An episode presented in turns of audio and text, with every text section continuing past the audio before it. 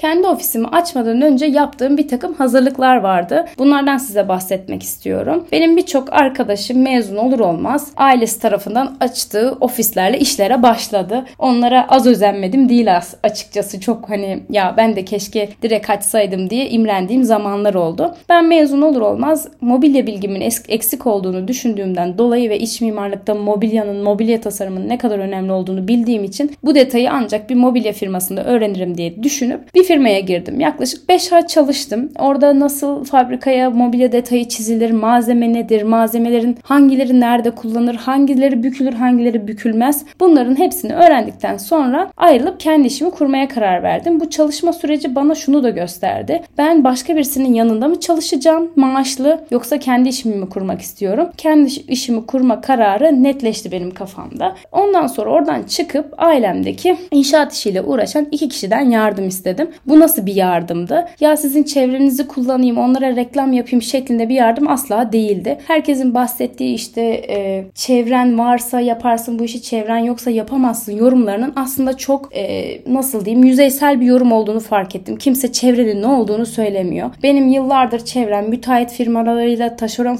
firmalarıyla, inşaat firmalarıyla ve inşaatçılarla e, büyük yüklenicilerle çevrili aslında. Ama benim şu anda 2014'ten beri yaptığım işlerin sadece iki adedi. Bakın yani onlarca belki yüzü geçmiştir yaptığım projeler. Sadece iki adedi tanıdığım insanlardan gelen işlerdi.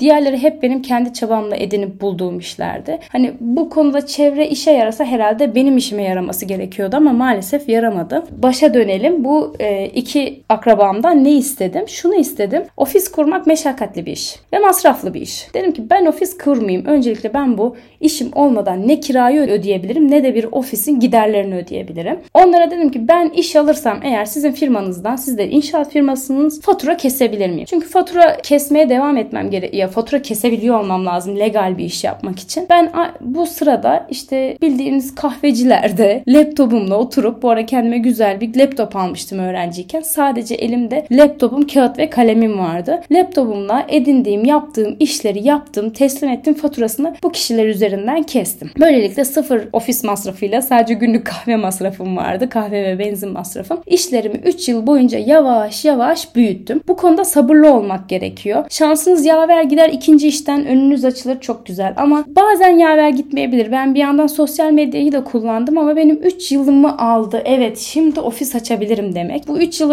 içerisinde özendiğim ofisi olan arkadaşlarımın da %95'i iş bulamadıkları için, yürütemedikleri için ve ofis masrafları ağır geldiği için ofislerini de kapattı. Ben bu 3 yılın sonunda güzel bir ofis açtım. Artık faturalarımı kendi üstüme almak için bir şahıs şirketi kurdum ve işte 2014-2017'de de 3 sene çalıştım. 2017'den 2012'ye kadar kendi şirketimden işlerimi yapmaya devam ediyorum. Çevremi de şöyle oluşturuyorum. Her yaptığım iş bir sonraki işin reklamı olmuş oluyor. Dolayısıyla hep daha iyi çizmeye çalışıyorum yeni projelerimde ve bu arada da bunları kendi internet adresimden değil de kendi internet adresim de var ama müşteriler daha çok Instagram'dan rahat ulaşıyorlar. Hemen ellerinin altında olduğu için kendi Instagram'ımdan şık bir sunumla paylaşıp bunun yolunu açtım. Kendi çevremi kendim oluşturdum demeyeyim de kendi müşteri portföyümü kendim oluşturdum çalışmalarımla.